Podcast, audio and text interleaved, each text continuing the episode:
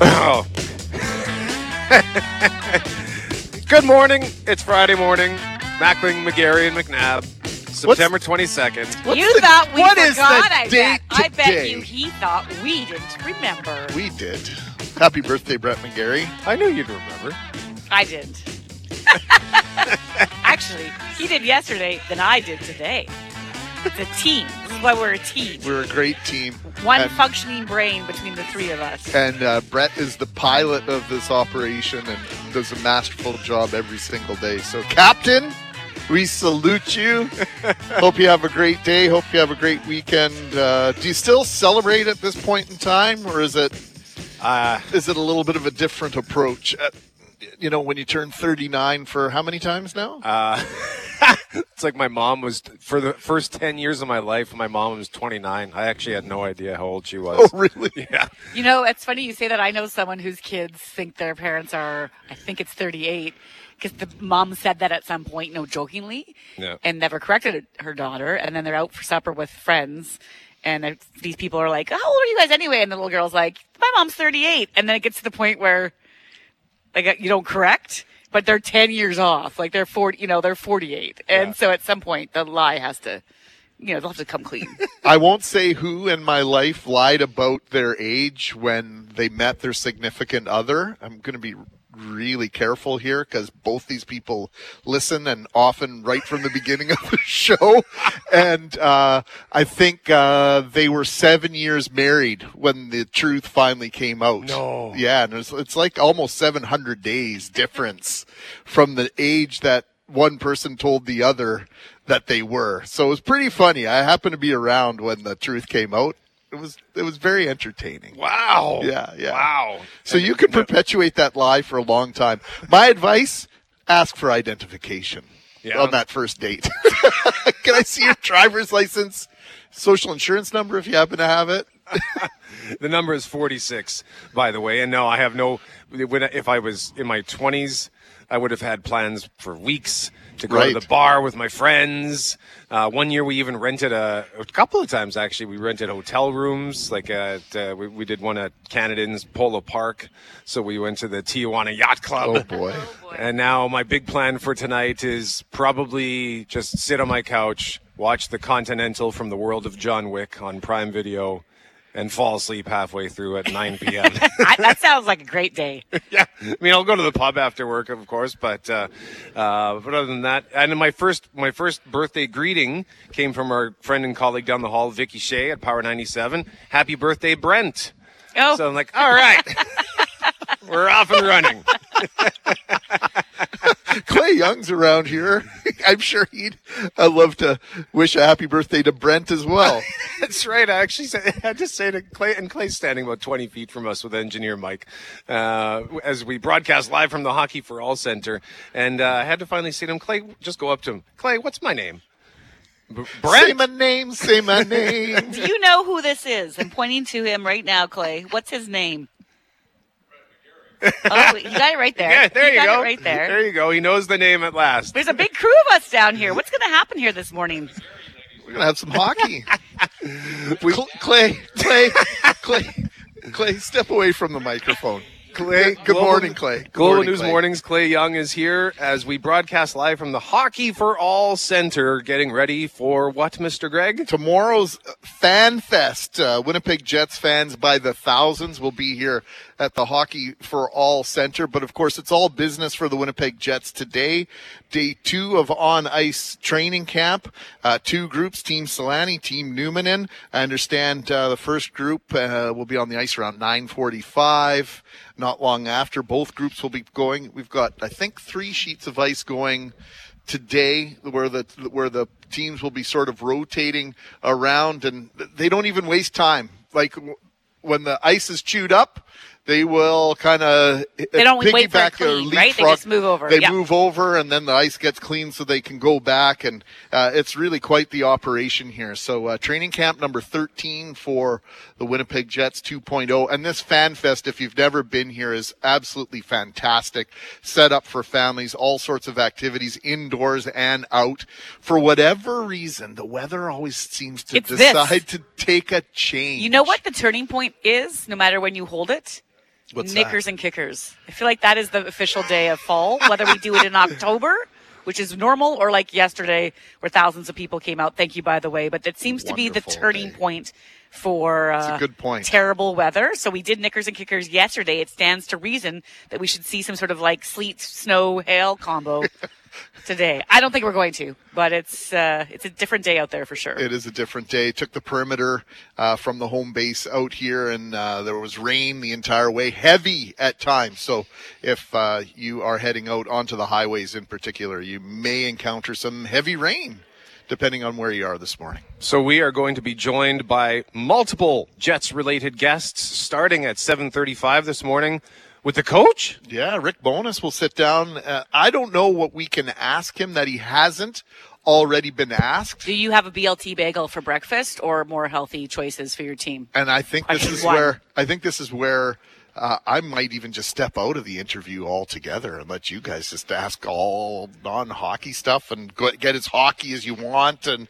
because I would want to know different things than than maybe the average listener would, just because you know I'm a geek when it comes to the hockey. Yeah. And I might ask Rick Bowness stuff that uh, he just simply won't answer. How many pieces of gum that. do you go through in a game while you're there chewing madly? What kind of shoes do you wear? Because you got to stand for a long time. See, these are great questions. The ones that won't even When you even want to come swear but head. can't, what is your alternate word? I don't think that's a problem. Do you wish you had you didn't have to wear a suit? See, these are great questions. When Kyle? you're looking up at the replay, are you really looking up at the replay or are you praying to God? a little bit of both, I suspect, depending on the score and whether you're challenging a goal. These are terrific questions. Hopefully he's not listening right now and like, oh God, he's going to turn around. He's turning around in his car right now, going back home. So lots to discuss today at the Hockey for All Center.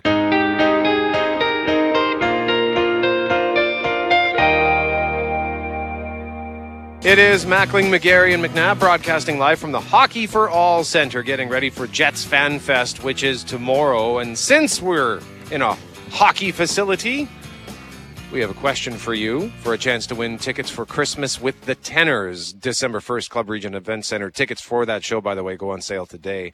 But Loren, as uh, by the way, just as an aside, we all feel like Pigpen because we like we're in Fly Central. We're indoors and we're the bugs won't leave us alone. Uh, this is how I feel at home every day for the past two weeks. The flies have just been horrendous. And now they're just swarming us to the point where Braden sitting here helping us out with the technical side of things. And we're joking that he's like swarm, he's covered the board with honey or something like that because they're coming in fast and furious. I can't take it. I'm trying to kill them. I can't. Yeah. So In case you just, we needed to let you know because I'm smacking things like I'm hitting people. I'm hitting Somebody get my chopsticks so Yes. I can catch Loren, you it. gotta you gotta take your hand and slowly drop it over the fly, and then in the last second before so it doesn't escape, you close. You the know, trap. the other day I was at the rink with the kids, and I, in the middle of the, I grabbed a fly, like you know, In midair, mid-flight? and then I, I was so surprised that I caught it, And you let it go. I let it go. Mr. Miyagi. I was like, check this out, and then I was like, oh wait, I did not kill the fly. anyway, You are the Karate Kid. All right. So today's question, and Loren, this was your suggestion, has to do with scoring a goal. well, we're out here at the Fan Fest that starts tomorrow for the Winnipeg Jets, the Hockey for All centers. We've got some players I think that have been coming in this morning already, walking past us, and I thought, well, if you were, I mean, we don't all get the opportunity to have that feeling of scoring a goal. And then having the song play and the crowd go wild. But if you had a goal in life, like does, it can be when you have success at a meeting or, you know, you really nail a work day. If they could like fire up a horn and play a goal song for you in that moment, what would it be? 204 780 6868. Give us your musical suggestions and let's go around the horn here. Starting back in the studio at 201 Portage with Cam Portress. Well, when I was thinking about this, there's only one person who comes close to me in this world, and I had to go way back in history. Uh, but this is probably the, the the person, the individual who who's sort of one of my heroes and the person that I I, I, I think I'm the most like, and I think you'd agree.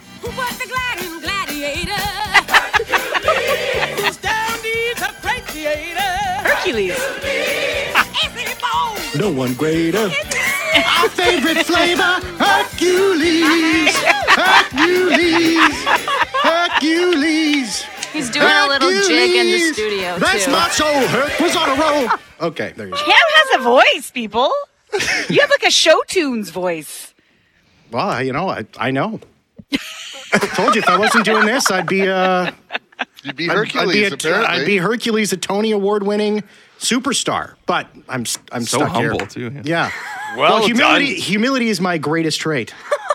And just for those who don't know, uh, because I don't think I've seen the film. That's from the, is that from the Disney cartoon? That's from the Disney Hercules movie. Yes, from the '90s. Okay, I like that. It's a catchy, a catchy song.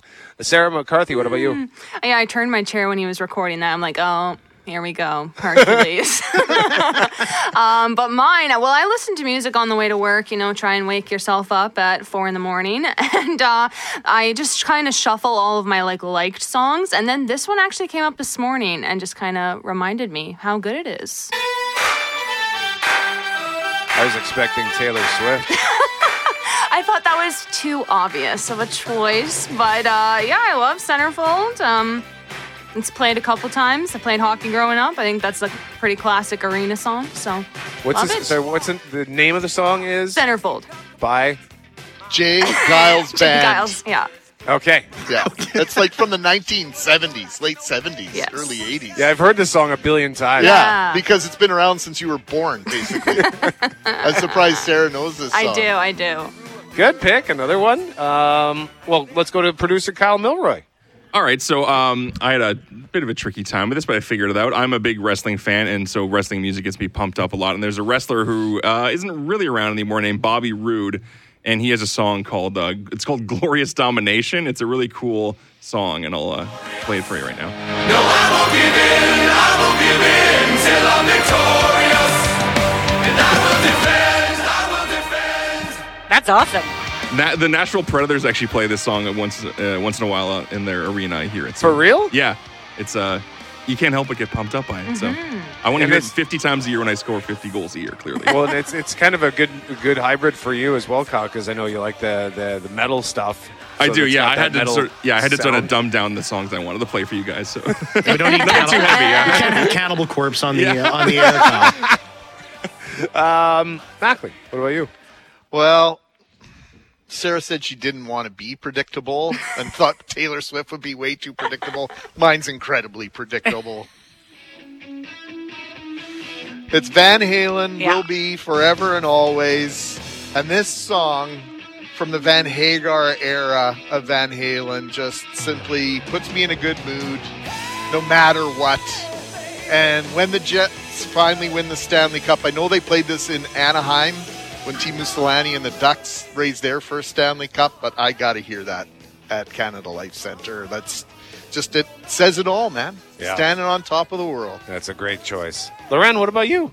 Okay, so this is where you have to picture how I come into work most days. You get in at like say 4:30. You're wearing the same jeans you wore yesterday, which is what I'm doing right now. My hair's a mess. I put my makeup on in the car. I'm a disaster, okay?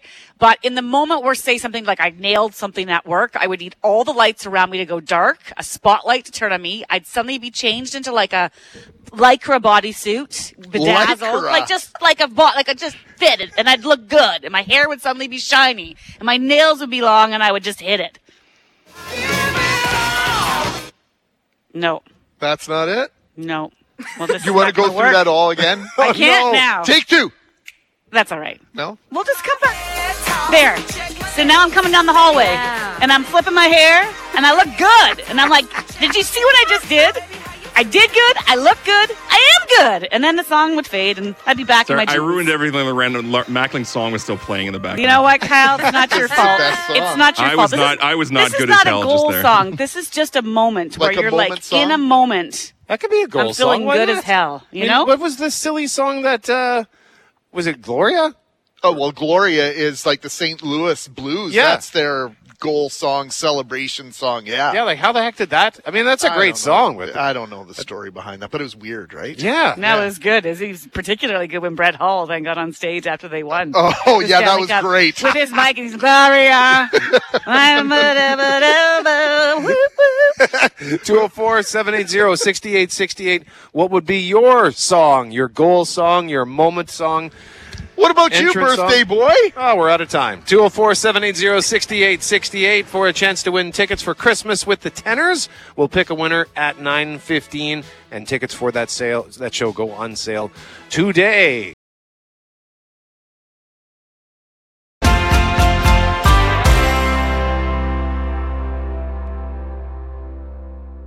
It is Mackling, McGarry, and McNabb. Oh, this was my song, by the way. This would be my song when I score a goal. This is from Top Gun Maverick. Yes. Uh, We're broadcasting live from the Hockey for All Center, getting ready for Jets Fan Fest. Normally, this is where the couch potatoes assemble to tell you what's new at the movies, but we'll push that aside because we have a very special guest with us right now. Our next guest is conducting his second training camp as head coach of the Winnipeg Jets. So we're going to ask a few questions, but we won't ask him how many NHL training camps he's attended as a player, assistant coach, or head coach. But we will tell you this. He was drafted by both the NHL's Atlanta Flames and WHA's Indianapolis Racers in 1975. His first training camp with the Winnipeg Jets team was back in 1980-81. All that to say, Loren, Rick Bowness knows a thing or two about training camp. So we say good morning to Rick Bowness. How you doing? Good morning. Doing great, thanks. We- good job on you guys to get all those old dates accurate. we were joking around this morning. Greg's our hockey guy, and Brett and I don't have as many sport-related questions sometimes. So we are going to get to training camp, but I do want to know: Does anyone in your life call you Richard? Like, if you're in trouble, do you get a Richard from someone? My daughter, Yes. Really? who was born in Winnipeg, 1987. Yeah, well, we have a pretty special relationship. So every once in a while, uh, whether she show me something on the computers, I'll get the look. Richard, can I have your attention, please? That's pretty. I was figuring it's going to be like a partner or something like that, or someone, an old teacher that you still run into that yells at you. No, but- no. At home, uh, I'm from Halifax, and uh, so I grew up there. My wife and I are both from there. When I go home, and I've got a son, Ricky, so everyone at home calls me Ricky, and they call him Rick. So the training camps over the years, Greg outlined sort of the history there, but how have they changed, or have they, in terms of what you started out doing and what now becomes sort of a, a machine of training camps in some respects? They have changed for the better, and it's such a good thing to see because uh, there were days, uh, the early days, when those training camps were absolutely crazy. First of all, the players didn't. Probably around the mid 70s, they, we started getting conditioning programs for the summer. Uh, before that, we weren't given anything. Um, so, and not not that everyone followed them to a T. So, uh, so the, the the the training camps then were were just long and arduous. It was it, you're on the ice twice a day. You were going back out with uh, you know back in the days of tax and leather skates and everything with all kinds of wet equipment and wet underwear. Anyways, um, they were long and they probably went for a month. And before you even started playing games, it would be two sessions a day of scrimmages. And in those days, there was a lot of fights in those scrimmages because people were trying to get their get recognized. Fortunately, all that's gone. Uh, the the new CBA with our players is, is far better for our players and for our league. Uh, we're now limited to three hours a day. What we can do with them for the first three days before we start training camp, our players all report in great shape, which they have to do now because as opposed to three or four weeks before you played an exhibition game, we're playing on Sunday. So that's gone are those three days, where they'd walk in and you'd be like, "Uh oh, so and so had a rough summer, or they didn't Oh yeah, get they the know. bike or Yeah. whatever." The guys that were secure back then, and they had lots of, you know, they were made the team. They were never in great shape, but by the end of the training camp, they were. Our guys come in great shape, and, and, and it's attributed to all the professional athletes today. It's a big business. There's a lot more at stake today than in long years ago, and I think all the changes have been made are for the better. Our game's in a great place right now. It is. Our game is fast. It's entertaining. Uh, so the the game itself is better. The players are because the players are far better conditioned. Their nutrition, their exercise, they all have uh, physical training coaches. Uh, so they're they're better attuned coming into camps than we were. FanFest tomorrow. If your players, your new players, don't understand what this team means to its fans, they will tomorrow. So, how big a deal is conveying that connection and creating a culture around the team? Well, I'm not going to say too much about them. To actually, I want them to be impressed with it. I want them to walk out and they say, "Wow, th- this is impressive," because our fans are impressive, and we're going to get a great turnout today, and it's going to be a great atmosphere in here today.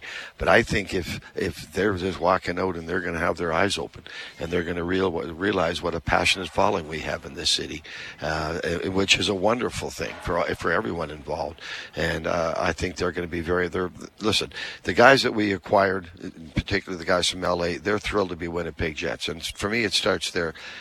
All three of them, when I spoke with them this summer after the trade, yeah, we're excited to come to Winnipeg. We want to be Winnipeg Jets, and that's just music to all of our ears. That they want to be here, they want to help us become a better team, and they're going to come out tomorrow and they're going to see what we're talking about in terms of a passionate fan base. So I think it's a wonderful day for the fans. It's a wonderful day for our players and for the guys that have been here. It's a reminder. Like we've got great fans here.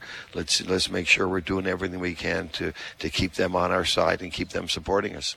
when we talk about professional hockey teams and college teams, uh, teams of any sort, coach, we talk about culture quite often. That word comes in. Are you a believer in creating a culture? And have you got any tricks up your sleeve in, in terms of creating the culture you want to see, or, or have you already succeeded in that? No, hey, listen, you never stop building the culture, but uh, when you're talking culture, you're also talking chemistry. Uh, and the chemistry between lines has to work. The chemistry between defensive pairings has to work. The chemistry on the ice has to work. But it's a lot better and it's a lot easier to make that happen when you have the right culture and you have everyone buying in and you have everyone feeling part of it. So that's how you create the the culture. But sometimes you, you, you throw three guys together, but you don't see the chemistry. So now the the culture is good, but the chemistry's not. So now you got to make some changes to that. Uh, but listen, we, we took a lot of tough steps last year to improve the culture because that's all everyone heard after la- the two years ago. Bad culture, bad this, bad that. So you know we, we were brought in. Okay, first thing we have to do is we had to change the culture. We had to get more guys involved in the locker room and more communication with the players. So we did that. And then was our job as coaches to try to find that right chemistry with the lines and everything else. But um, so you go back to last year and we we achieved what we wanted to achieve in terms of opening up that room and getting more players involved. More players feeling that they are part of leadership and that their voice can be heard and will be heard. And now it's it, we have to continue to improve the chemistry on the ice so that we, we can continue to be a competitive team and make a not only get in the playoffs this year but make a lot more noise. Lots of players that are very familiar to fans here. You mentioned the, the three uh, LA players that, that came over, but talk about Nino Niederreiter. He ha- had an immediate impact on this team. Is he someone that, that fans should should count on to be bringing a, another level of excitement for, to this club? Because he just he just seemed to fit in from the get go. He, he's a perfect example of what you've talked about of culture and chemistry. He loves being a Winnipeg Jet. He was thrilled to get here, and he was thrilled uh, right away. And he wants to stay here. He wants an extension, uh, which hopefully that's all going to happen. That's the business side of things. We don't touch that one. But I do know Nino is very, very happy to be a Winnipeg Jet. And now you talk about chemistry, and you're right. He fit right in. We put him on left wing. We put him on right wing. Regardless who we put him in out with, he did a very good job for that line. So there's the importance of your chemistry. And and he, he again. Um, and you can say, okay, Nino, we need you on the right wing tonight. No problem. Got it. We need you on left wing tonight over here. Yep, no problem. Got it. We need you to kill penalties. We need you to be the, the net front on the power play. No problem. Got it. Like he's his attitude is outstanding, um, and he's just he's a real good pro, and he brings a work ethic and a great attitude. He's one of those players. He's always smiling. I love that. Right. So they want to listen. We're playing a game. Let's enjoy this, right? As much as we can. There's enough down times during the season, but man, every day you get a chance to uh, to enjoy this this game and this team and this city. Just enjoy it. Uh, It's a game. Let's let's have as much fun with it as we can. And Nino brings that every day. I never have to get after him. Nino, I'd like to see a smile today. never have to worry about that with Nino. He's looking at me, Coach. You smiling today? We talked about off the hop about how players might prep for training camp and how they what they do in the off season. Is there something coaches do as you come into? Like, what does your prep for training camp look like as a coach? Well, my, my prep starts in, when the uh, last whistle goes to the last. So there's no game. off season. No, there's no off season. Um, my the guys I play golf with back in Halifax, they love it when they know I'm we're playing golf, and all of a sudden I'll start thinking about a player or a player or something, and then they know because they're going to take all my money because I'm distracted, and I'm just donating, and they're just letting me play, but they know I'm thinking about something. But um, you know, I'll always bounce stuff off Judy in the middle of summer. We'll be sitting there, and I'll, what do you think of this? And she'll look at me like, uh, "Will you turn it off for a while?" But no, it, it stays with you all the time. But in terms of that, uh, we, the, the, we have I've got a great coaching staff. I had given them uh, some some tasks after the season. I wanted them to follow uh, one of the top four uh, finalists in the playoffs, so they each had a. They we we went through all that. They broke down their strengths, their weaknesses of all the the four finalists. We all we, we all did that. Uh, we've had a, we had Zoom calls in August. We had a lot of conversations, um, but being our second year here, um, like last year was a, probably a more challenging training camp because we didn't know the players, and we were trying to make a, implement a few changes to the way we played. Uh, this summer we came back and it was okay. We liked our last first day of practice last year. Let's make some tweaks to that, and same thing going to today and tomorrow. So. Putting training camp together was a little bit easier, knowing the players and knowing that yeah we are we have to tweak what we're doing because we didn't win the Stanley Cup. So what we were doing last year wasn't good enough. So now we have to make our team better. So we have to tweak the systems and things like that. So, but it's a lot easier when we know the players and they're not major tweaks like we made last year. We only have a couple minutes left here, Coach, but we just wanted to ask you a couple of less serious questions before you get out of here, like we were wondering these aren't these aren't these aren't less serious. well, more You're taking it easy on me today. because Greg suggested we should because we sometimes like to just ask random questions. Like for example, when you're on the bench, what kind of shoes do you wear? Because just you're like standing around for three hours. Yeah, Your well, feet whatever- listen, my wife dresses me, and she does. She says, "You're wearing this tonight." And I say, "Okay, that's good. What shoes?" Okay, she picks them out. So just regular street shoes. Okay. Do you have a lucky like tie or No, charm? Nope, no, no, I'm lucky not charms. Okay. superstitious. There's not one ounce of superstition in me. No superstitions. No, none. There's a, there's a difference for me with a routine and, Okay. a, and a superstition. but Right. No, I don't have any superstitions. Uh, listen, I've got too much going on in this small mind of mine to worry about superstitions. Are you a nice guy or a gum guy? I don't know. I used to be a gum guy, and now, uh, uh, no, neither one. Interesting. we, we're gonna leave it with it. We were talking goal songs today.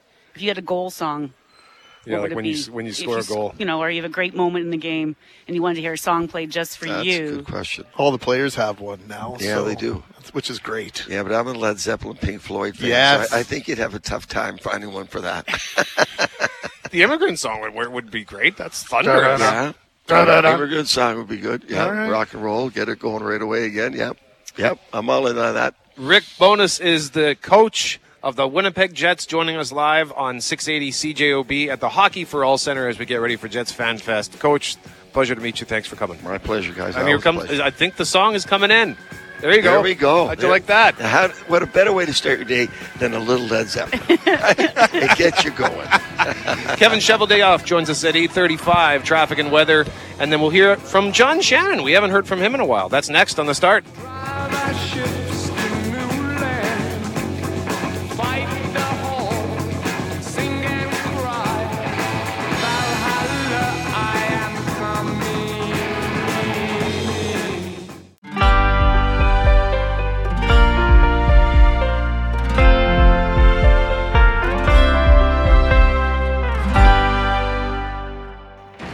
It is Mackling, McGarry, and McNabb broadcasting live from just west of the Perimeter Highway at the Hockey for All Center as we get ready for Jets Fan Fest tomorrow. And right now, we have a rather special announcement about our next guest. Producer Kyle hit the clip.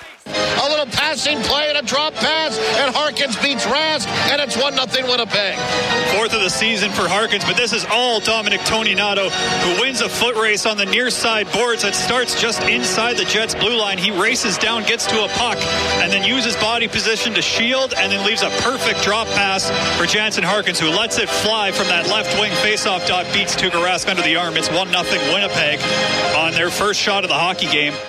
That was the Jets at Boston, January 21st to uh, 2022. And Greg, who was that in that piece of audio? Well, you may recognize the voice of Paul Edmonds, the play-by-play voice of the Winnipeg Jets here on 680 CJOB. The other voice is that of our next guest, Mitchell Clinton. And, and Mitch, May 31st, 2011, Mark Chipman talked about how the organization, the Manitoba Moose, was getting that call up for the, that they'd long awaited uh, for call up to the NHL. You, my friend, congratulations, will be joining permanently Paul Edmonds as analyst on Jets broadcast here on the radio home of the Winnipeg Jets, CJOB. Congratulations. Thank you very much. I, I appreciate that. And it's funny because as soon as that clip started playing, I could see the goal in my head because I think that was one of the first games I did with Paul uh, during that season. And, you know, there's just things you, you don't forget in your professional career. And uh, obviously, you know, having that opportunity to work with to work with him in that capacity in a color analyst role. I remember the goal. I remember a bunch of things, and I was talking to Kelly Moore about, you know, hey, like, you know, maybe we'll we'll come into your interview with a clip or something. He's like. Like which games he does. I remember every single game I did. So uh, I couldn't be more excited about the opportunity, uh, the chance to work with, with Paul Edmonds, and obviously been talking to you guys in the mornings uh, last season as well. So yeah, it's just one of those things that uh, you'll always remember when you got offered the opportunity, and you'll always remember, you know, when these uh, types of things come to fruition. At what point in your life did you say that this is your goal? You know, like, is this, cause some people think of this as the kids. Sometimes you, Yeah. you get to your 20s and you're like, I could do this. Like, where did that start for you? You know, it's interesting because when I was a kid, like seven years old or so, it it started out as, you know, I want to be like the people on TV. That was essentially it. And at that age, you, you think it's just sitting there and reading what's in front of you. It seems simple enough. But then as you get older, you learn there's this whole journalism thing behind it and everything. So, but no, it seemed no matter what classes I, I, I went to and uh, what classes I attended, what, what courses I did, it always seemed to, to come back to wanting to be involved in the game itself. And I loved what what I was doing. You know, I started at uh, Shaw TV way back when as their as their sports director, and then I came to the to the Jets in 2013. And even then, it was just kind of just being like a, a team reporter. And this kind of just shows how the the digital landscape has kind of changed over the years, and the media landscape as it was. Because at that point, I was you know I'd, I'd- I'd hold a mic in scrums, I was doing website, I was helping with social media. Now, like our digital team is you know 10, 12 people, and um, it just kind of seemed that my career took me in in more of the day to day reporting side of things and in terms of like doing play by play and color analyst stuff, sometimes, you know, you got to start at the junior levels and, and, and work your way up. And my job kind of took me in a different direction. That being said, you know, I have to thank someone like Kevin Jeffrey at 730 CKDM. I was doing Dauphin Kings color whenever I could during college. I Daniel Fink had me on doing Manitoba Moose games last year, so I was able to get the reps for it, as well as obviously the games I did with Paul uh, a couple of years ago. So it's always kind of been something in the back of my mind that I wanted to do. Um, the opportunity just never really presented itself to do it at the, the National Hockey League level, but I'm, I'm incredibly grateful that it did. We only got about two minutes here, Mitch, but the Jets Fan Fest. How big Yeah. a deal is this event? It's uh, it's incredible, and you know, you, I think back to the development camp uh, in the summer. There's been so many years where we have the Jets haven't been able to have that, and just to see all the prospects together and you know interacting with fans, you know, it was something that we didn't really have, and now Fan Fest is just that, you know. Plus, you know, a hundred times, and it's it's always great to feel the energy in the building. I heard Rick Bowness on with you guys a little bit earlier.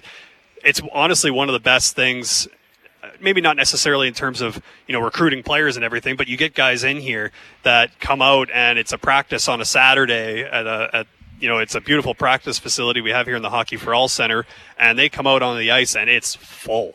Both sides of the bleachers is full, and they go to the other rink because practices are long during training camp, and that's full too.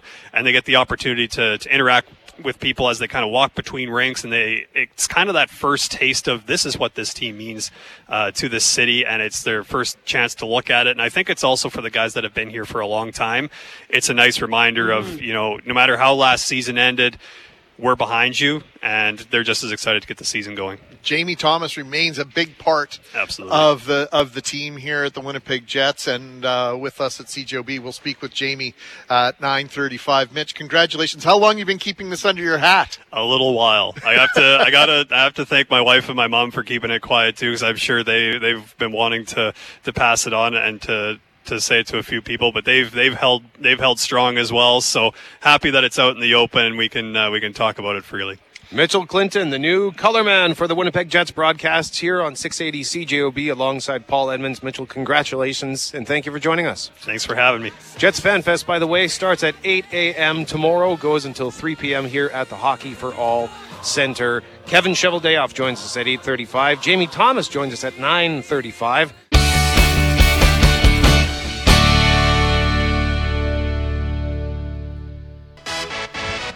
Mackling, McGarry, and McNabb broadcasting live from the Hockey for All Center ahead of FanFest tomorrow. And we're asking you, since we are in a hockey facility, if you scored a goal, whether it was in hockey or just you nailed it in life, what song would you want to play? And Loren, this one comes from Gary Hook, Two Unlimited. Yeah, he talked initially he might do Sweet Caroline for his daughter, uh, Wipeout maybe from nostalgia, but he says he'd have to go with Get Ready for This by Two Unlimited. He said Rocket and Pass Me the Puck. I don't even know if Gary plays hockey, but you feel it when you're Uh, I to certain well, music. this song, the Jets came out to this song April twenty eighth, nineteen ninety six. Their last. Well, I didn't know that. game. You made up that date. There's No, no, I didn't. way. That's No, I didn't. And and of course, Kris King had been injured in Game Five in Detroit, and Keith Tkachuk came out with the captaincy onto the ice, and of course, the arena was going absolutely mental. And I don't know if I, I was trying to talk to my buddies next to me. We couldn't hear one another. This set a tone back in the day. This song. It's a great choice. So we are asking you that for a chance to win tickets for Christmas with the Tenors. It's a show that's coming to Club Regent Event Center on December 1st. Tickets go on sale today, but you can win tickets. Tell us which song would you like, and we'll pick that winner at 9:15 after our weekly Gab with Gabby. But right now, our next guest is entering his 13th season as the general manager of the Winnipeg Jets. And often on the show, we joke that we have a friendly rivalry with our friends in Saskatchewan, and the fact that Kevin Cheveldayoff played his junior hockey with the Brandon Wheat Kings that offsets your birth certificate somewhat. Uh, but we say good morning to the man referred to in this community affectionately as Chevy. How are you doing? I'm doing great, and thank you for not asking me what my goal song would be. Fortunately, I didn't score a lot of goals. I didn't have to think of that, so that would have stumped me. That would have been the hardest question, uh, you know, of, of the interview today. But then it would have felt so good when you heard it, right? Yeah, if you're yeah. only hearing it once in a while, that's when it feels celebratory. So, are, are you official Manitoba now? Do we say that? Is that what you'd tell yourself as? Well, I'm probably coming up more years in Manitoba than I did in Saskatchewan. I think I left home at 15 years old, and uh, you know, c- coupled with my four years in uh, in Brandon and my 13 years here, I think I've actually had more lifetime in Manitoba than in Saskatchewan. Okay, we can, we, can, we can accept that as a very diplomatic answer. You got to be careful of the Although I- I family got- back home. Might yeah, be no, for sure. You know, I think everyone thought that uh, they were all the thing when they won the uh, Labor Day Classic, but then I think the Bombers, uh, you know, certainly uh, woke up uh, in the Banjo Bowl. Oh, uh, yes, uh, we could talk football if you want, but I I think we should probably talk a little bit of hockey. Uh, 13, uh, 13 years, the Jets have held training camps under a variety of unusual circumstances from moving from Winnipeg or from uh, Atlanta to Winnipeg, pandemic, labor issues hanging over. How nice is it to get back to a camp without many of those outside forces at play, like a normal Yeah. in quotation marks, Chevy? Well, there's always something uh, you know that that's intriguing about uh, you know every camp. There's always uh, different storylines. Obviously, last year was uh, Bowness's and the coaching staff's first year.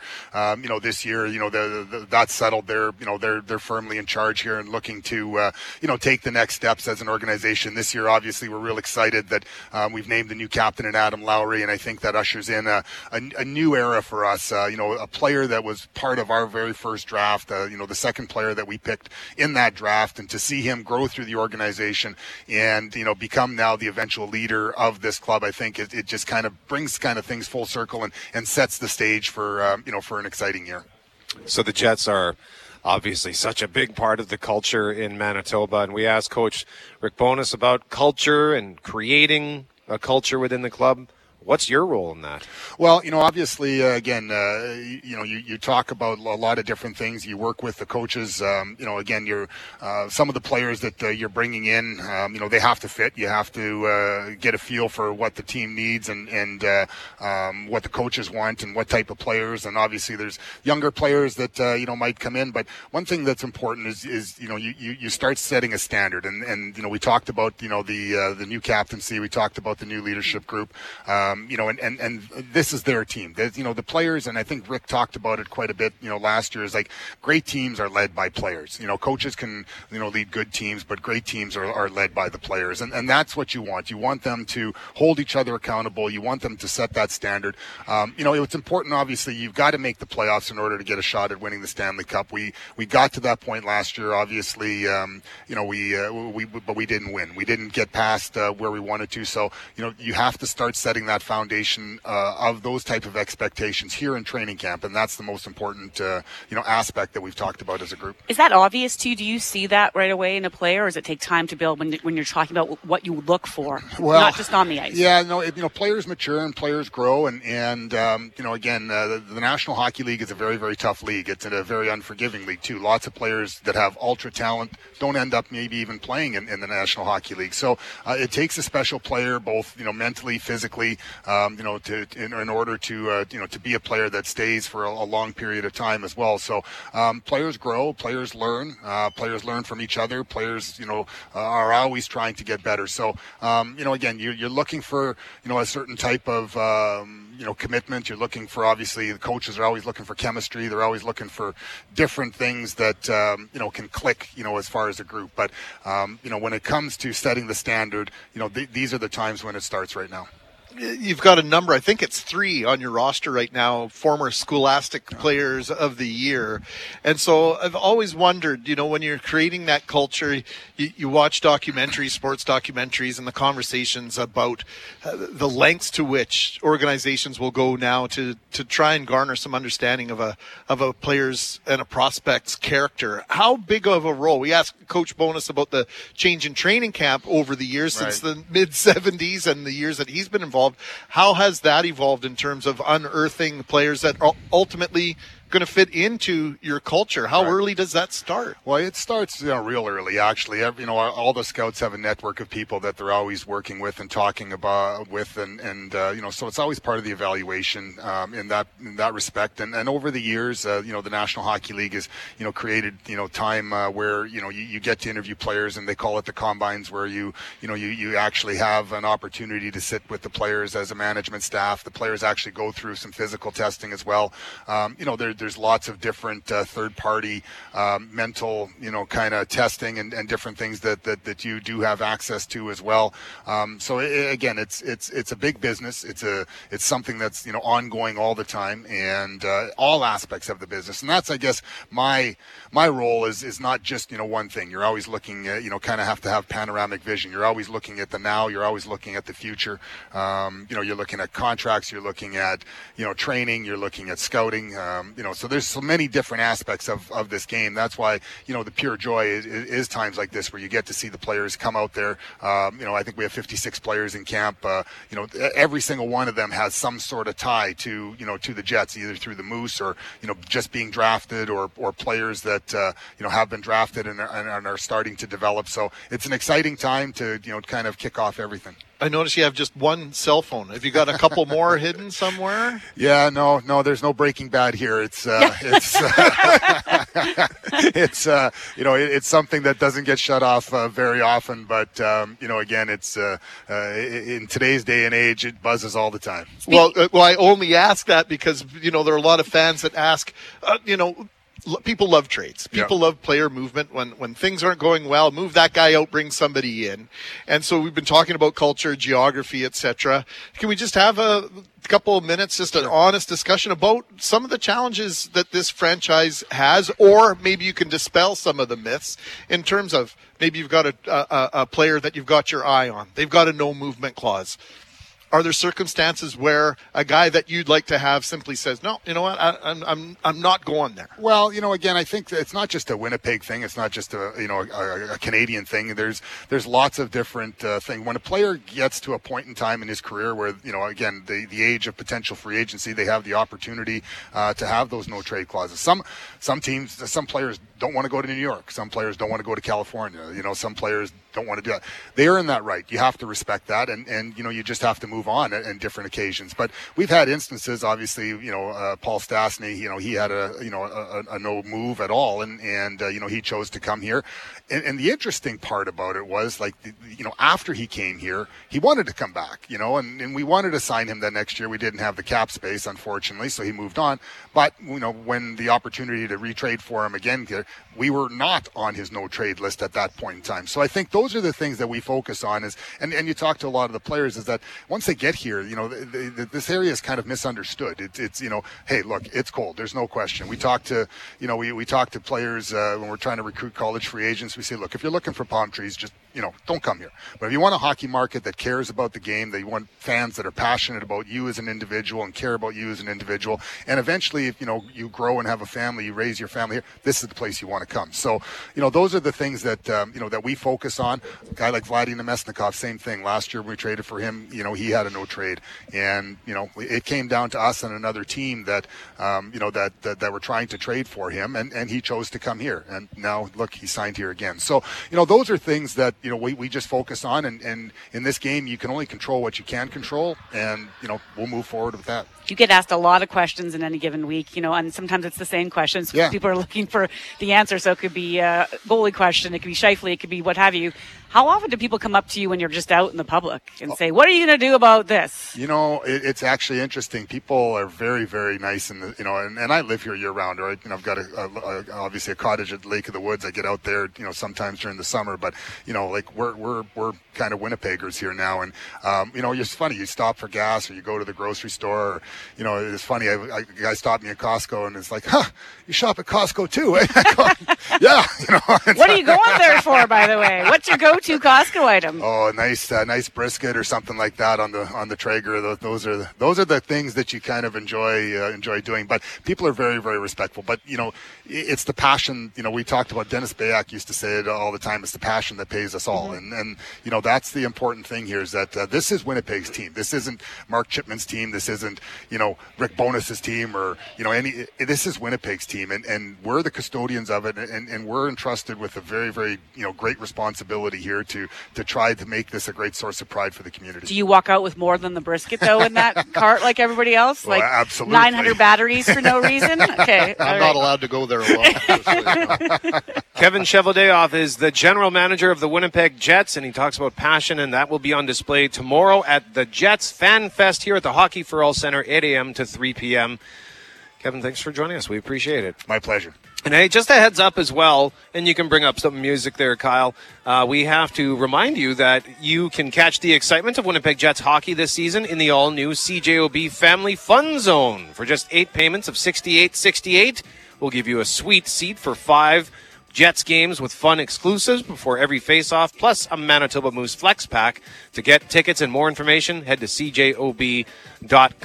And I believe now we are listening to The Power by Snap from Jeff P., who says, What I would give to be skilled enough to be a gritty player on the fourth line of the Jets and obliterate the opposing player with a clean hard check. The player coughing up the puck and me burying it in the back of the net, followed by Snap the Power. Get uh, Chevy Jeff's phone number and start tracking them now. well, Jeff did add, I can barely skate. Never mind. Thought we had a hot tip for you, Chevy. Uh, we'll pick a winner for the the goal songs at 9:15. And up next, we got to tell you about something awesome that happened at Knickers and Kickers yesterday.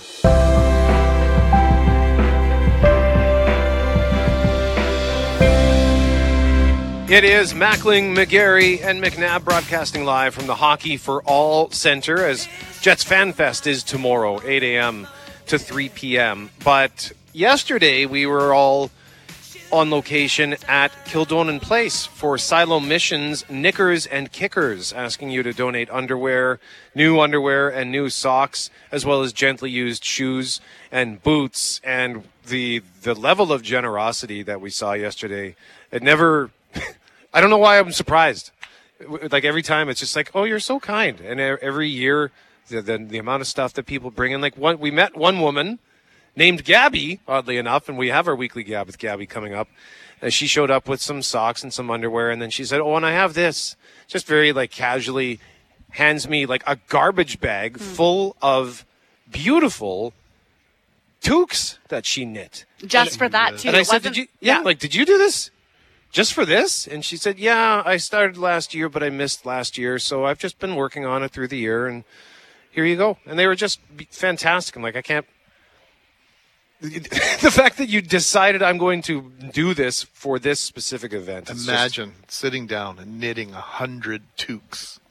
like and the mission behind that, the commitment and the time and wow. I should have got I should have got her number so we could talk to her, but I don't think like a reporter. So I was just like, thank you. But the difference that makes to people, right? Like the little things and and the stories that were behind the reasons why people were dropping things off, or they heard something and it just sort of clicked. They should they should donate it. Um, there was a woman who who um, um, brought brought items that had belonged to her son who had just passed away, and she said they were brand they're brand new and someone should use them, right? And and so it was this new pair of boots, and it was the kindness behind that thought, I think, is tremendous. Within the first hour, there were 500 pairs of socks and hundreds of pairs of underwear, and I, I were waiting to get some totals. But Greg, you mentioned how well, by the time you got there, how well things were Yeah, going. I didn't get there until two o'clock, and uh, it was shortly thereafter that it, indi- the indications were that we'd already surpassed what we'd gathered last year. So Manitoba, Winnipeg, you're so special. Thank you so much for coming through once again, as as you always do. Our weekly Gab with Gabby coming up. And by the way, many thanks to Chud's Power Sports for sponsoring Knickers and Kickers. Wouldn't be able to do that event without your help. And thanks to Kildonan Place for being such a gracious host.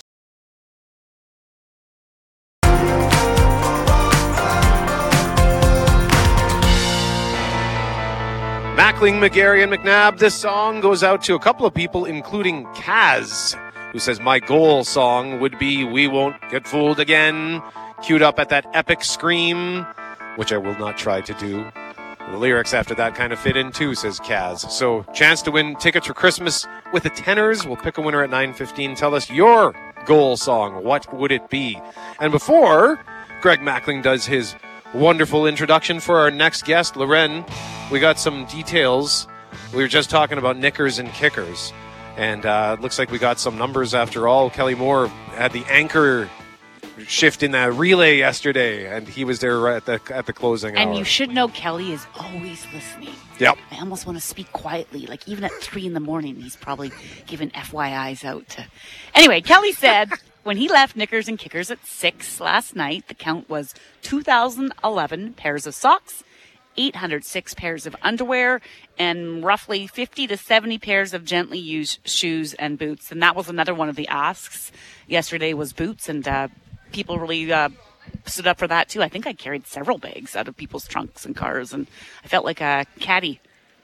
There you go. I had the umbrella going yesterday, walking people to and from their cars. So great job, Manitoba. Thank you for helping out. Badly needed stuff for Siloam Mission. And once again, thanks to Chud's Power Sports for sponsoring Knickers and Kickers uh, and for Kildonan Place for hosting the event. But now, Greg, who are we going to introduce back at 201 Portage as we broadcast live from the Hockey for All Center? She is the anchor. She is co-MC extraordinaire of events far and wide.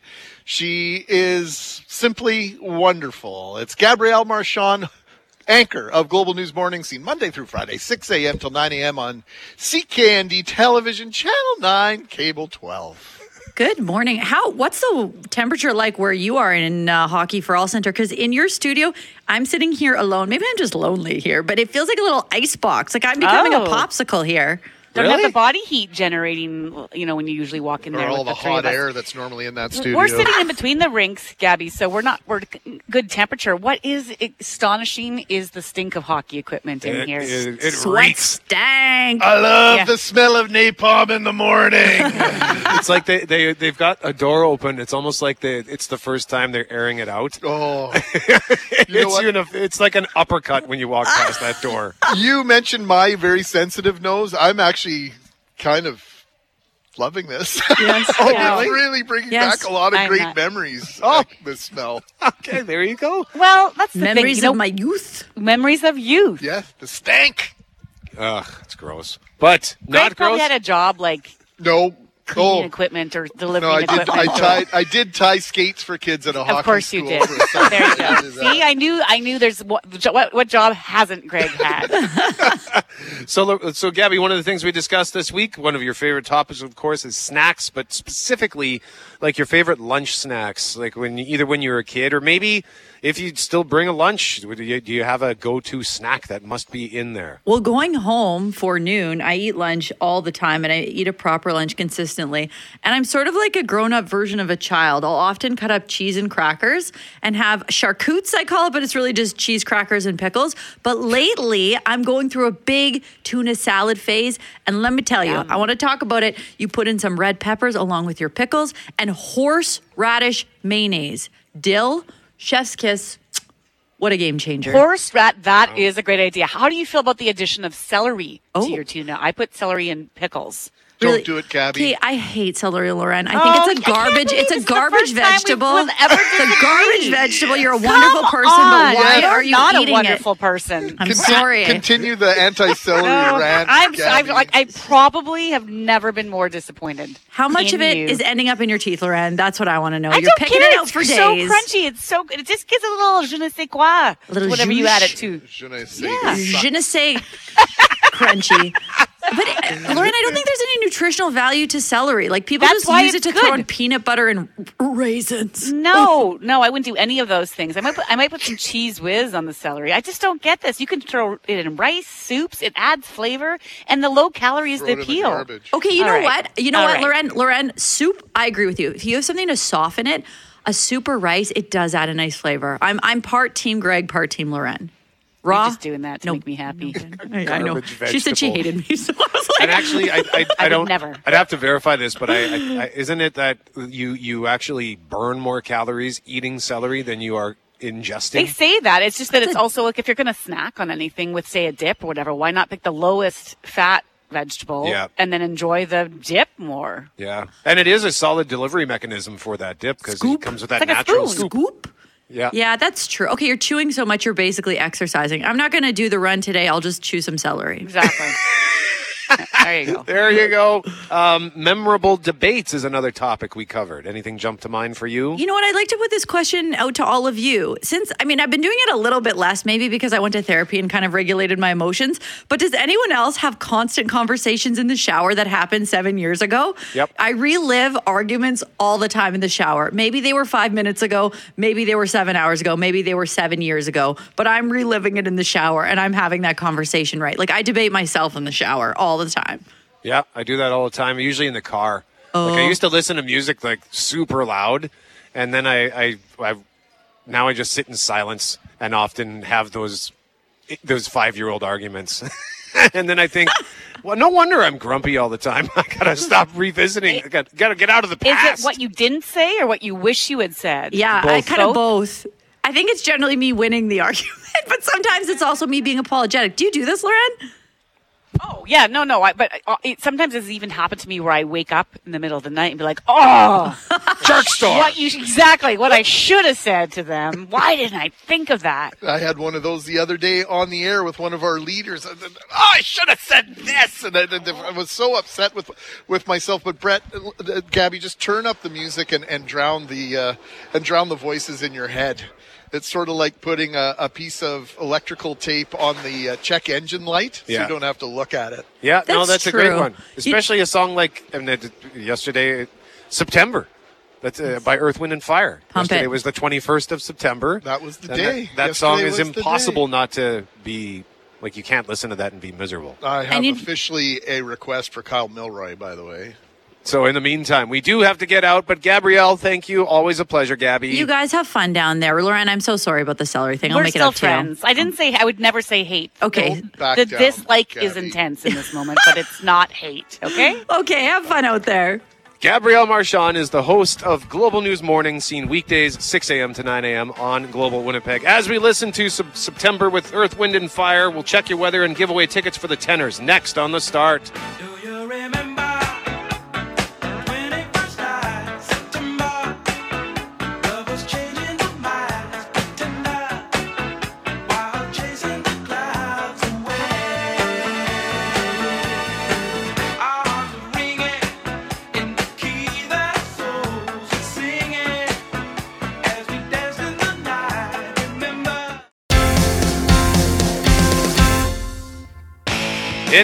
Mackling, McGarry, and McNabb broadcasting live from the Hockey for All Center ahead of Jets Fan Fest tomorrow.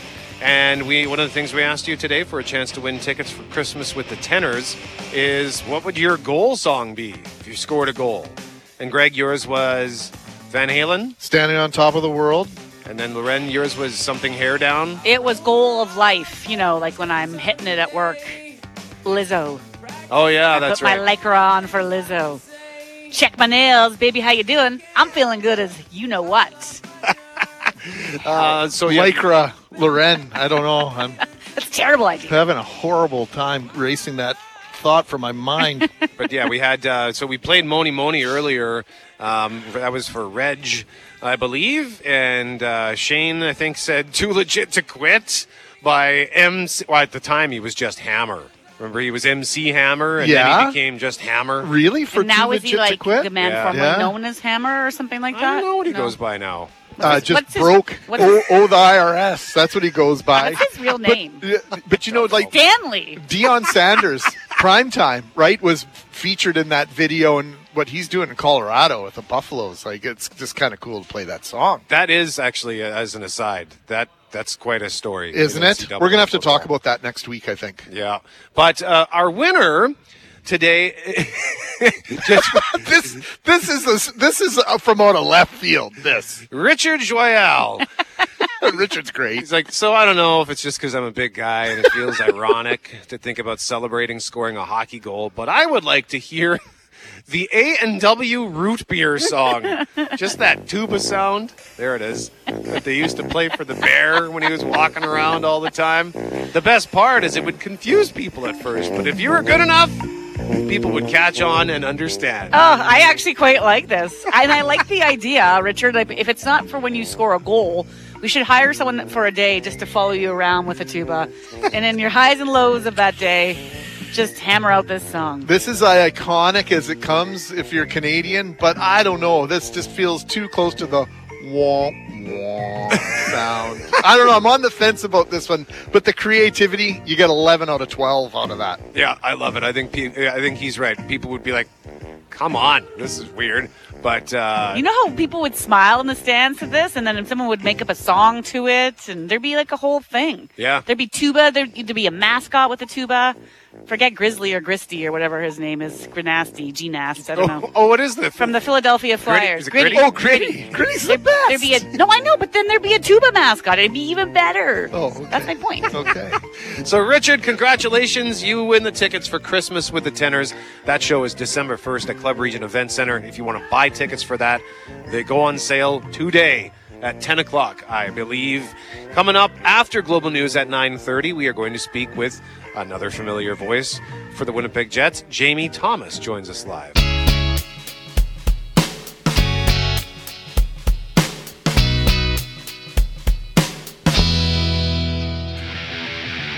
It is Mackling, McGarry, and McNabb broadcasting live from the Hockey for All Center, just west of the perimeter, as we get ready for Jets Fan Fest happening tomorrow, 8 a.m. to 3 p.m.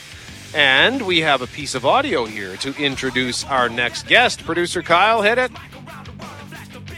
That's two. You get a breather here. You get your best line out on the ice. And that's the Adam Lowry line with Appleton and Niederreiter. Niederreiter's had a great night as well. Physical presence. Mason Appleton with a big goal. Adam Lowry with a huge goal to open the scoring in the first period. So it's it's been their night. And, you know, in Coach's Corner, Rick Bowness said to you, one of the best third lines in the National Hockey League. And they're playing like it tonight here in St. Paul. Gregory Mackling, who is that? That is, that is the voice of Jamie Thomas. JT, welcome back to the start. Great to see you and have you here with us in person. This is fun uh, to do this face to face finally after all those phone calls we've shared all Yeah. those times. Well, it's been it, it- it's great to uh, to get this time with you and Yeah. Um, it's a bittersweet day. We we had Mitchell Clinton Yeah. in the hot seat about uh, an hour and a half Mhm. ago. You know, he's he's taking over your role. We also mentioned you're not going anywhere. You're going to be an integral part of uh, of coverage of the Winnipeg Jets. But uh, sad day for Jamie Thomas. yeah, a little bit. Uh, I think you guys heard it a lot on the radio. I Paul and I had the best time together. It was I can't I can't count how many times him and I were laughing like ridiculously on the air, and, and then of course Paul and I are the same age, so we have the same beliefs, and uh, we have three kids, so we, we kind of share the same experiences, and uh, he's like a big mentor to me. So it, it'll be tough when they, and then when they first take off to go to Arizona uh, in November, and they're there for four nights, I'll be staring at my wife and kids and going, I could be there right now. no resentment. I could be in Arizona, but I'm here with you, and uh, you know. So, but and then on top of that, um, i- it's it's it is a, a privilege to travel with the team. Um, you understand things a lot more about how hard it is to be an NHL player, and I don't think people appreciate that or understand that enough.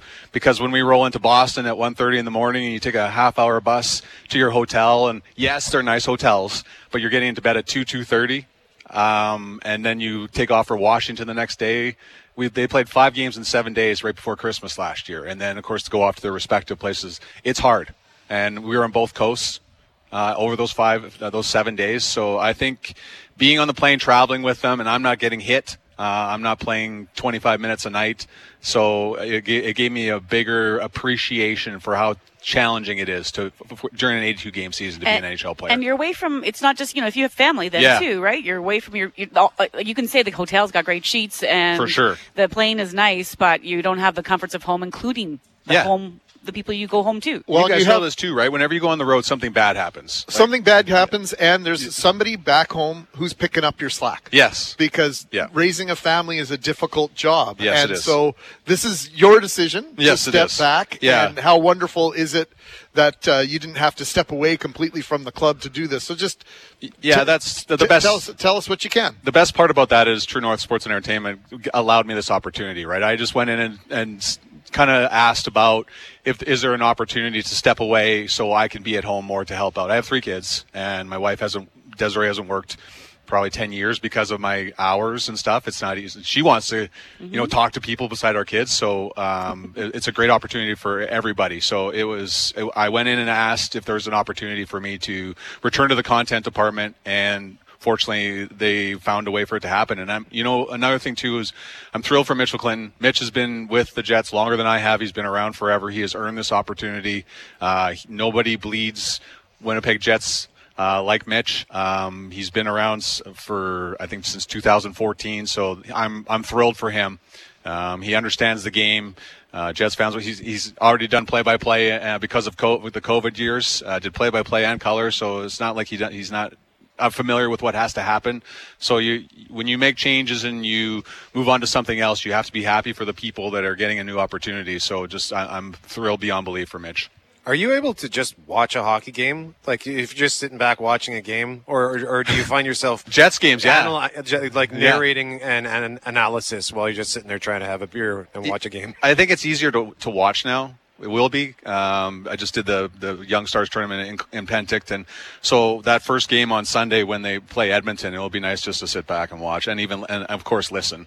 Uh, that goes without saying, but it, it will be nice because I've been doing it for so long. I listen to Paul uh, all the time driving to the rink, and you know before I got into the color analyst business, but it's it'll be nice just to sit back and watch. And I, I do love creating content. Uh, just do those two long, not so long walks on the beach with the prospects. It's just easier to do that stuff. And I'll be writing long pieces, uh, feature articles on the Jets. So it'll allow me to do that stuff, What which I'm thrilled. Find sorry to interrupt there. The, what's the appetite for that? And I think because I think it's strong. Like even Yeah. this morning, I've noticed. You know, there's there's the sports fans who want to Mhm. hear the sports answers about the puck, the what, Yeah. what, what it did and didn't do, the ice that night, the For play. sure. I, I, I get all that. But this morning, as we've been talking to Rick Bowness and we talked to Kevin Cheveldayoff, you know, and, and asked some other questions like you do for Mm. content, people also want to know the people behind behind the number, right? Yeah, they're, they're human beings, and that's the, the best part is, is is showing people their personalities. And I think the, the content department has done a great job. Uh, obviously, you guys see the videos up on uh, at, Canada Life Center. It just it's nice to see this. It's such a serious sport, and you know it is. They're paid a lot of money, but there's also a lot of pressures. And Mhm. the fact that we've we're going to be able to, I'll be able to get some of that out of them, which has already been brought out by a lot of the content department already but to just talk to them about other things besides wins and losses, the power play, and the pressure of being an NHL player, because there are interesting things going on behind the scenes. With these guys when they're not playing hockey. Mm-hmm. Has that been one of the big? In my mind, it is. So Mhm. I'll just declare that that's been one of the the differences in terms of the marketing of Mhm. professional sport. You know, the NFL I think does an amazing They job do. of getting you behind the scenes. I mean, look at the the, the different HBO specials and the Yeah. getting you right inside. I mean, the quarterback on Netflix. If Yeah. you're a football or sports fan, watch it. You're going home with Kirk Cousins and Patrick Mahomes and seeing how they live life. I don't know if a hockey team would ever allow that kind Yeah. of access, but just talk about has that been a, a challenge in terms of bringing out the personalities of these hockey players because a lot of them Mm-hmm. are very guarded with their comments Yeah. and what they say. Yeah, but look what happens whenever you say something. It, it- it- because of what hockey is, and because of if you say one thing, because there's so few players like a Jeremy Roenick that will say what they're really thinking. That when that happens, it, it's everywhere, Mhm. and you can understand why they are guarded. That's the best. One of the things I've enjoyed the most about being part of a team in their content department is you build a level of trust with people, and you can kind of get that that out of them. And you know, when you talk to somebody, and I'm sure any writer will tell you this, when you talk to somebody off to the side rather than when the camera's in their face and the lights are on, you're going to generally get something a little bit more out of them. And that's another thing I'll miss, even on the road, is like when you walk to breakfast or lunch and you get to talk to Adam Lowry about other things. Um, besides the game itself, you know, there's a fantasy football league in their dressing room, which is, you know, you get to. My favorite thing about that is Connor Hellebuyck apparently is the worst guy to offer trades. He thinks all of his players are the best, and he offers horrible trades. So I find that stuff is fun to tell to people, and I'll, we'll be, we'll be able to do that. I hopefully a little bit more this year.